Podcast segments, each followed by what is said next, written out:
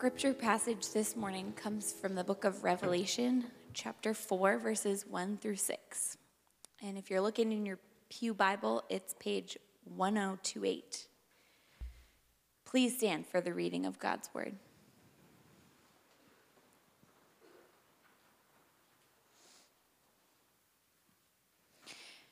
John to the seven churches that are in Asia. Grace to you and peace from him who is, and who was, and who is to come, and from the seven spirits who are before his throne, and from Jesus Christ, the faithful witness, the firstborn of the dead, and the ruler of kings on earth. To him who loves us and has freed us from our sins by his blood and made us a kingdom, priests to his God and Father, to him be glory and dominion forever and ever. Amen. The word of the Lord.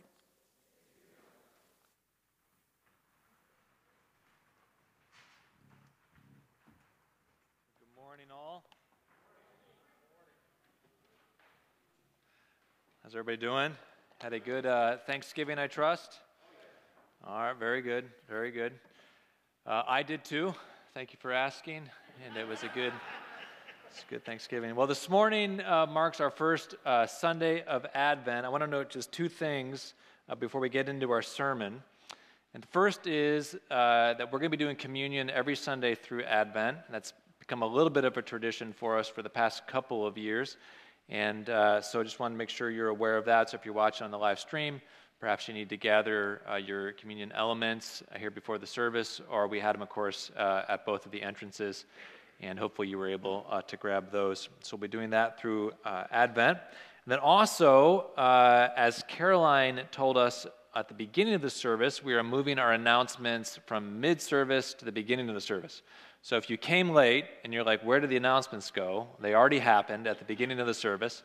And uh, we were talking about this as a staff, trying to decide whether we should take the announcements out of the middle of the service to give ourselves a little bit more time to linger in worship. And we, so we finally decided we would rather have you miss announcements at the beginning than miss time in worship uh, in the middle of the service. So if you missed announcements, don't panic. No one panic. Uh, we brought the bulletin back. So you should have seen, uh, you should have got the bulletin. And so if you miss any announcements, they're all there in the bulletin. And uh, you can find those each week. So hopefully you will be here in time for announcements, but I understand sometimes you can't make it, things come up. So you got the bulletin there as you need it. All right, now on to Advent and our first sermon in uh, this season of Advent. The word Advent, as you probably know, maybe you know, um, means coming.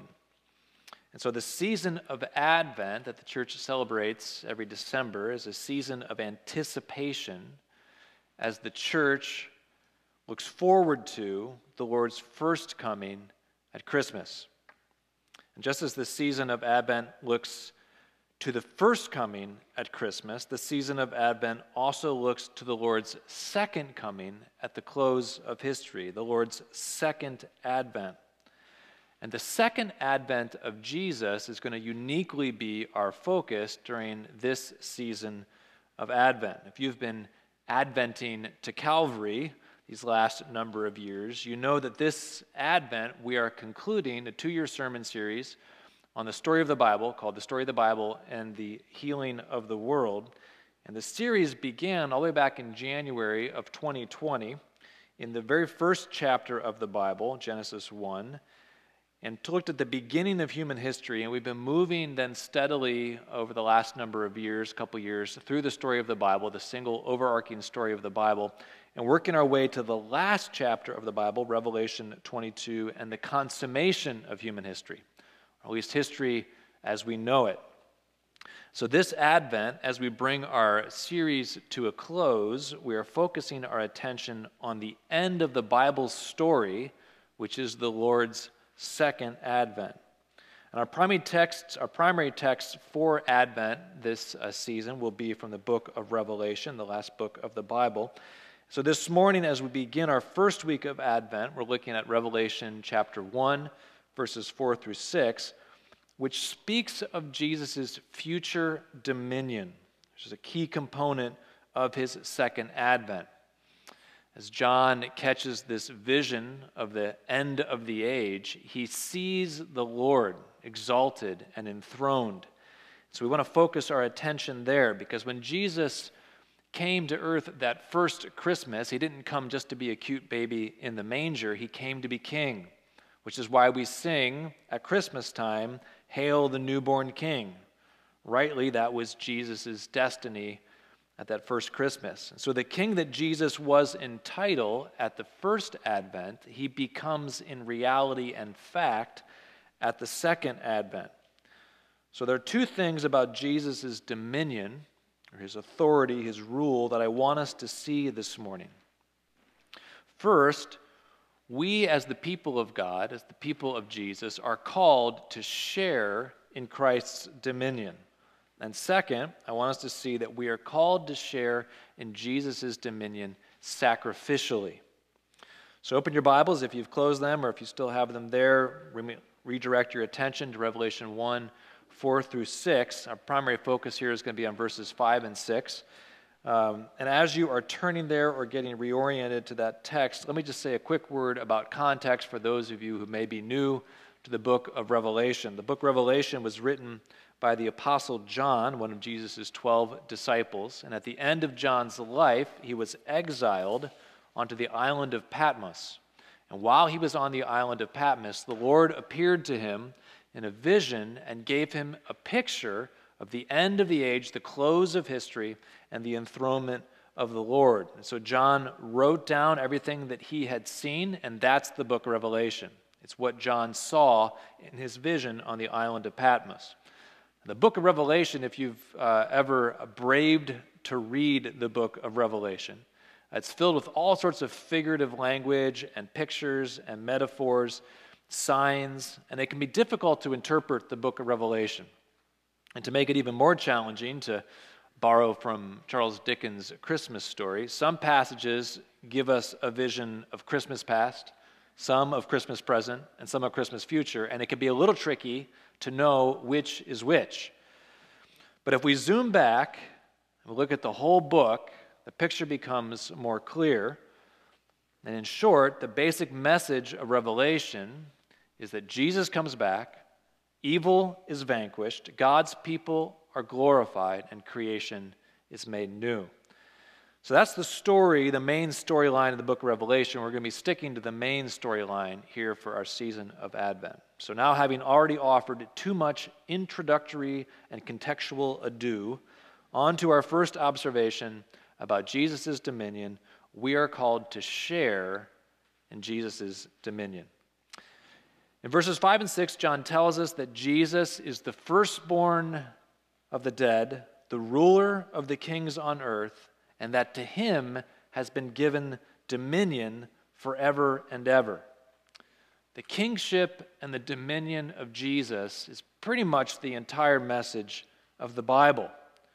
All throughout both Testaments, the Old Testament and the New Testament, we read that Jesus is the one who rules the nations, the one who wields the scepter of authority, the King of kings and the Lord of lords, the great Melchizedekian priest king the heir of all things, the firstborn of creation, the one who sits at the right hand of the majesty on high, the ruler of angels, the one under whose feet God has put all things, the one who sits far above all rule and authority, power and dominion, not only in this age, but in the age to come. So it's not surprising, given all that is said of Jesus in both Testaments, that John catches a vision right at the beginning of his vision of the consummation of Jesus' kingship at the end of the age. The whole story of the Bible has been pointing towards this moment.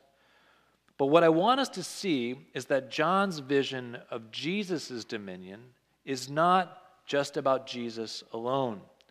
Jesus' second advent marks not only his enthronement over all creation, but ours as well. Let's look again here in our text at verse 5 where John sees that Jesus has made us, meaning the church, the people of God, a kingdom and priests. John doesn't say that Jesus has made a kingdom for us, although that is true too, but that he has made us to be a kingdom. Or as the old King James puts it, he has made us to be kings and priests. Or we could say, in the language that we've been using throughout our sermon series, he has made us to be priest kings and queens of all creation. This is the same basic idea that John will return to at the end in the last chapter of the Bible in Revelation 22, verse 5, when he says that the saints of God will reign with Christ forever and ever. Paul says the same basic thing in 1 Corinthians 6 when he says that the church will one day rule the world, that the church, he goes on to say, will even one day rule the angels. Maybe you recall the very beginning of our sermon series way back in January 2020 in Genesis 1 and 2. When God created humanity, he created humanity in his own image. And then he gave humanity dominion over all that he had made, dominion over the world. But alas, we disobeyed God and we lost our dominion. We lost our royal throne, our royal position to the adversary, the Satan. And a major thrust of the Bible's story from that point all the way to the Revelation is about God's redeeming and returning humanity back to the royal throne that we were originally intended to occupy at creation. So, here at the close of the Bible, we're seeing the consummation of that narrative. And the remarkable gospel truth is that even now, in this age, 2021, prior to the end of the age and the Lord's second advent, we are already in Christ, return and returning to that lost royal position. This helps us understand why in the Gospels we see the demons submitting to the disciples, and why Peter in 1 Peter 2 refers to God's people as a royal, a kingly, a queenly priesthood, and why Paul in Ephesians 1 and 2 says that we have been already spiritually raised up with Christ and seated with him in the heavenly places, where he sits far above all rule and authority and power and dominion.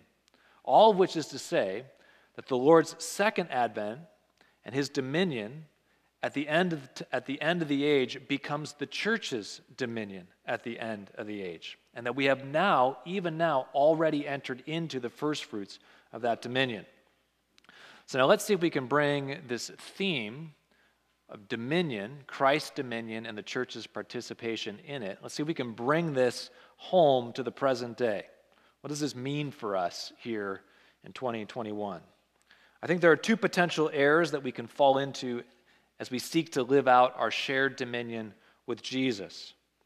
Two snowy ditches, if you will, that we can drive our Christmas sleigh into if we're not careful.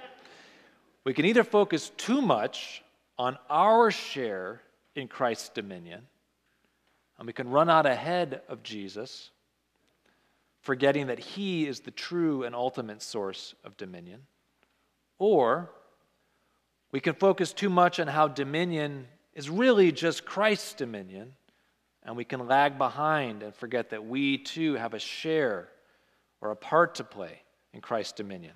In the first instance, we wrongly think that God's will in the world all depends upon us. And in the second instance, we wrongly think that God's will in the world all depends on Jesus. And the truth is, there's a, there's a synergistic relationship between Jesus and the church. Perhaps one of the most helpful passages in Scripture, at least helpful for me, in thinking about this relationship between Christ and the church and how Christ operates or conducts himself in the world, is found in Ephesians 5, where Paul says that Christ is the head of the church and the church is the body of Christ. Paul gives us a picture of the relationship between Christ and the church like that between a head and a body. Jesus, as the head of the church, is the source, the ground, the governor of the church's power in the world. And the church, as the body of Christ, is the receptacle, the energy, the executor of Jesus' power in the world. So, just as a head and body work together in real life to accomplish the will of the person, so too Christ and the church work together in real life to accomplish Christ's purposes. And given this synergistic relationship between Christ and the church, here's some things for us to think about, or a question for us to think about. Given that we're partnering with Christ in the exercise of his dominion in the world, are you more likely to run out ahead of Jesus in your own strength and cut yourself off from his enabling power, thinking that everything depends upon you? It's all about you. Or are you more likely to drag your feet and lag behind and passively assume you have no real part to play in God's purposes? There's a lot of things that can shape or factor into the way that we approach this, right? Our personality types, our circumstances, right? Are you more prone to be overreaching in dominion or underreaching in dominion? Sometimes Jesus wants us to get off the couch and to get to work, to enter into our mutual dominion with Him in the world. Sometimes He wants us to take a break, to stop trying to force things, as a reminder to us that our dominion is most fundamentally His dominion. So think about that one place in your life. Maybe you've got that one place in your life. That one place in your life that is a place of concern it's maybe pressing in upon you. Perhaps it's at work, maybe as the employer, maybe as the employee. Perhaps it's something related to a friendship, maybe parenting. Maybe you're parenting young kids, maybe you're parenting adult children, maybe you're parenting teens, perhaps your marriage or your neighborhood. If you have a point of tension in your life, is Jesus asking you to actively share in his dominion and to get to work? Or is he asking you to passively trust in his dominion and wait for him to act? These are not easy questions to answer, and it's not always the same for every person in every situation. So let me give you just a couple points of pastoral wisdom maybe it would be helpful for you as you think about how and when you should enter into your shared dominion with Jesus. And the first thing I would say is to follow the peace of Christ. Follow the peace of Christ where it leads you. The peace of Christ doesn't just support us in the midst of our trials, it doesn't just give us the capacity to endure, it also guides us as we consider which direction we should go. Does the path to the left, the path to the right, where does the peace of Christ meet you?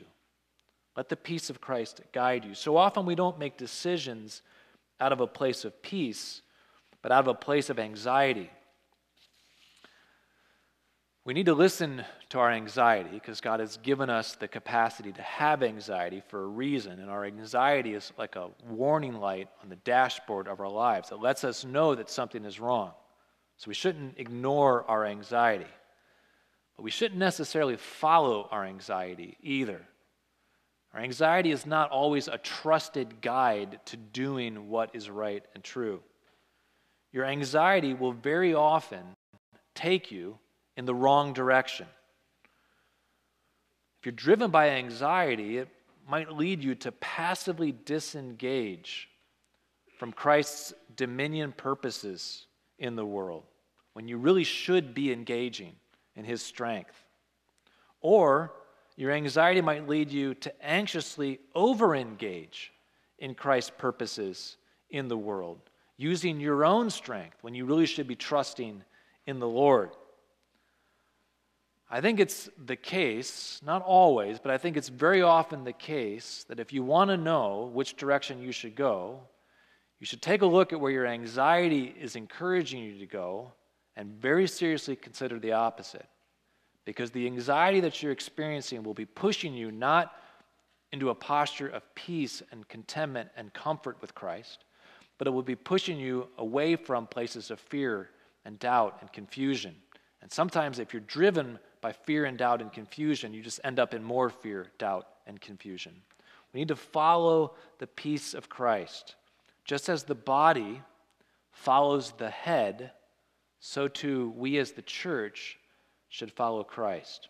And the second thing to think about as you're trying to reflect on what you should do, where you should go, decision perhaps in front of you, is talk to the people of Christ. Follow the peace of Christ and talk to the people of Christ.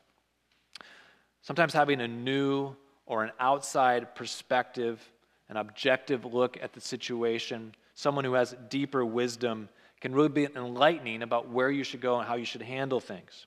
So often, Christ, as the head of the body, directs the body or gives us insight as the body through the body.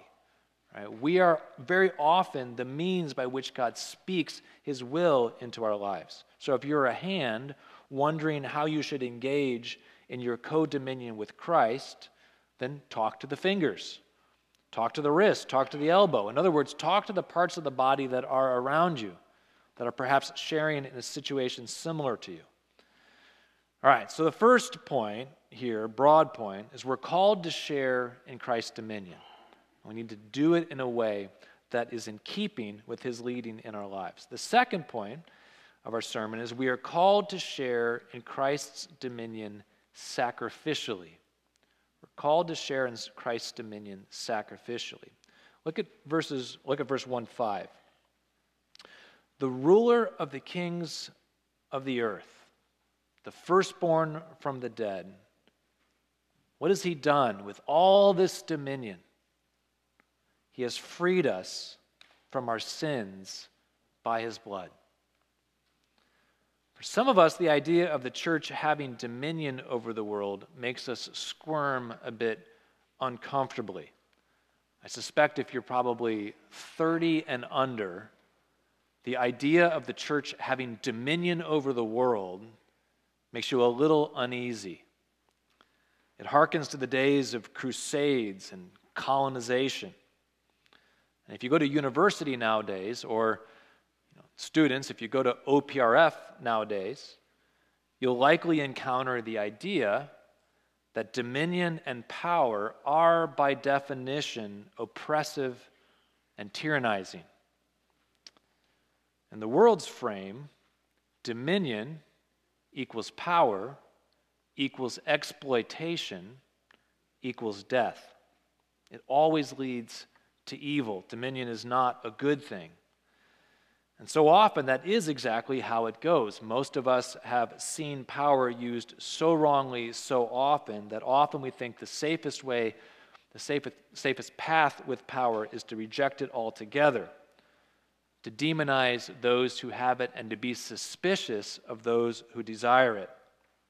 So, the idea of the church having dominion both in this age and also in the age to come, or even perhaps worse, desiring dominion, well, that sounds like everything that is wrong in the world and the church to begin with.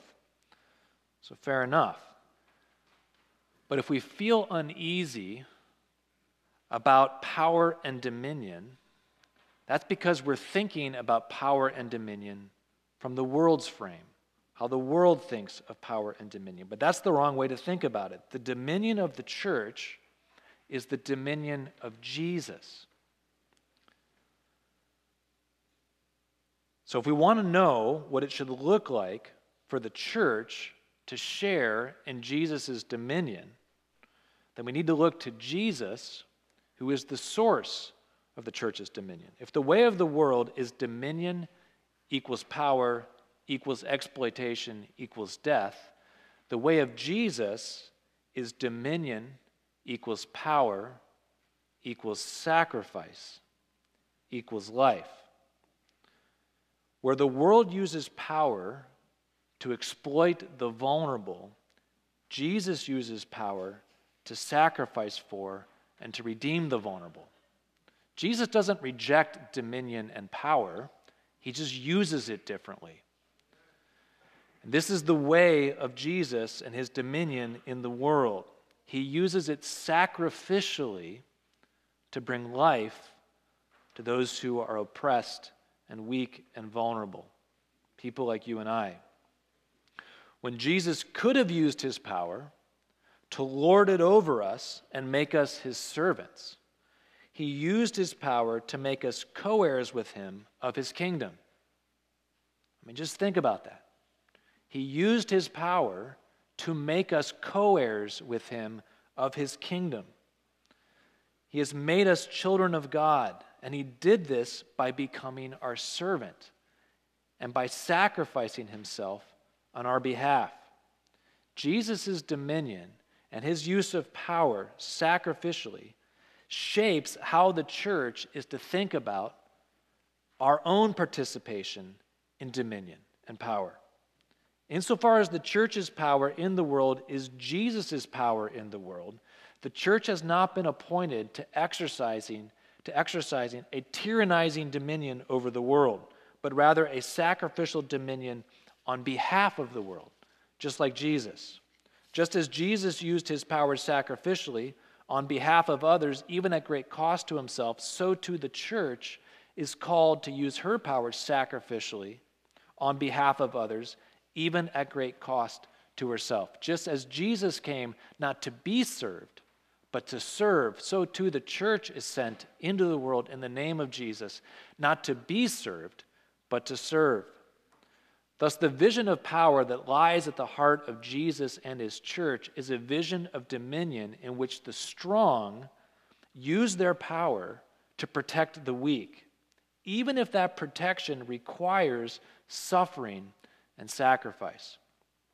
All right, now let's see again if we can take this from the theoretical and the abstract and the future and bring it down into the present day. Think about your participation in Christ's dominion. Think about your share of power, as it were. Think about your relationship to power. Human beings are drawn to power. We are naturally drawn to power. All of us are to varying degrees. We try to accrue it through many different means money, I think, is a primary way, relationships, another key way, physical strength, even weapons and martial skill. I think all of us are so drawn to power because we crave the security that it provides. We intuit rightly that we live in a hostile world. And we recognize rightly that we need someone or something to take care of us. It's a scary world out there, and we need some power to protect us. Ultimately, then, we are drawn to power, I think, because we are trying to self protect. And the natural desire to self protect is understandable, but so often, in our desire to self protect, we end up exploiting and harming others. Can you see how an instinctive and fundamentally self protective use of your power can be the cause of exploitation in the world? We use our power to get to the front of the line so we don't miss the meal and starve to death. But inevitably, our efforts to get to the front of the line push someone to the back of the line and they miss the meal and they starve to death. And who so often gets pushed to the back of the line are the weak and the vulnerable. And that's the story of the world. Everyone using their power to self protect at the expense of others, and most especially the weak and the vulnerable. Self protection is not wrong. But when our vision of power is fundamentally self protective, we're going to end up exploiting others. So think about the places in your life, the situations in your life where you have a share of Jesus' dominion. Christ has given you a measure of power and influence in the world. Maybe it's work, maybe it's family, the neighborhood, marriage, friendships. Maybe it's the same situation you were thinking of just a moment ago. All of us, unless we are little toddlers, we navigate the world with at least some measure of Jesus' power. And if you're the parent of a little toddler, you know that toddlers actually also navigate the world with a measure of Jesus' power, too. All of us have some measure of power. And in the place where you have a share of Jesus' power, how do you use your power? Is your first and immediate impulse to use power like the world uses power, to self protect, without regard for how your self protection may be leading to the exploitation of others? Or are you learning to follow the way of Jesus and use power to bring a blessing to those who are less powerful than you, even if it means at a cost to yourself? Again, let me give two pieces of pastoral wisdom about how to use your power in sacrificial ways. First, I would say when you have a share in Christ's power to whatever degree, be willing to sacrificially give away external power for the sake of others. Be willing to give away external power for the sake of others. External powers, I mean things that are commodities that we possess, that are external to ourselves, that give us power. The power of wealth most immediately comes to mind here. The more money we have, the more we can build walls of self protection, literally, build walls of self protection or figuratively, socially. We can buy health and we can insulate ourselves from harm. But a sacrificial use of your wealth is going to mean diminishing or weakening your own means of power and self protection for the sake of another's power and protection. This vision of wealth the use of wealth to bring a blessing to others, trusting God to take care of us, and moving our wealth to those who are vulnerable and perhaps in need of it, has been at the heart of Christianity since the very beginning. In the early church, the Christians would give alms to the poor, and that practice is carried on all the way to the present day. Throughout the history of the church, people of means have given up their power, the power of wealth, even at great cost to themselves, so that others could benefit. And wealth is just one form of external power. I think there are many ways we can relinquish the commodities of power for the sake of another. This is very much in keeping with Jesus' vision of his dominion in the world. Philippians 2, Paul says that Jesus emptied himself and became a servant. He gave away the external trappings of his divinity for our sake he became poor so that we could become rich. So, if we want to exercise dominion in the world like Jesus, then we need to consider giving away some of our sources of power as Jesus directs us and calls us to. That's the first way. Second way, be willing to sacrificially use inherent power for the sake of others. Be willing to sacrificially use inherent power for the sake of others. Not all forms of power are commodities that are external to ourselves. There are some forms of power that are inherent to our, pers- to our person. With inherent power, we don't have a commodity, we ourselves are the commodity. So, for instance, consider the strength of the body. A 6'4, 250 pound mixed martial artist is more powerful than me. I will surprise some of you. I am a scrappy looking man, very quick on my feet. But if you put me and a 6'4, 250 pound mixed martial artist alone in a room, there is no way that I could survive that if he determined to harm me. He simply has more power than me. And insofar as his greater physical power is baked into his body, he can't give away his bodily power. It's not a commodity that he can hand off and somehow make me more powerful than him. His power is inherent to his person. But he can use his greater physical power in sacrificial ways. So he can carry my luggage, for instance, right? he can physically defend me if I'm being assaulted by someone stronger than me. He can even do that thing that the ox like creature does in the movie Prince Caspian, where he holds up the gate while the little Narnians are escaping and sacrifices himself and his own life. He can do that. I'm being a bit funny about physical strength, but the fact is, physical strength, physical power, is a very real source of power in the world. A major source of abuse and marginalization that happens in the world happens because of disparities of physical strength, most especially to the harm of women and children. Too many women and children have suffered at the hands of men precisely because men have failed to use their greater physical strength in sacrificial, Christ like ways. All of us have some measure of physical power, and we all need to learn to use it in a cruciform and sacrificial way for the benefit of those who have less than us. Or beyond physical strength, there are other inherent forms of power. Your network of personal and social connections, for instance.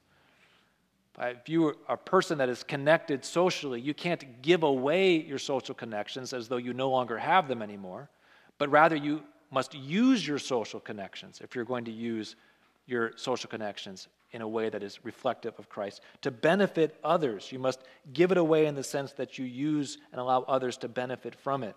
Also, gifts and talents, right? Special abilities that you have, right? That you can't hand off the ability to someone else, but you can use those gifts and abilities in sacrificial ways to bring a blessing to others.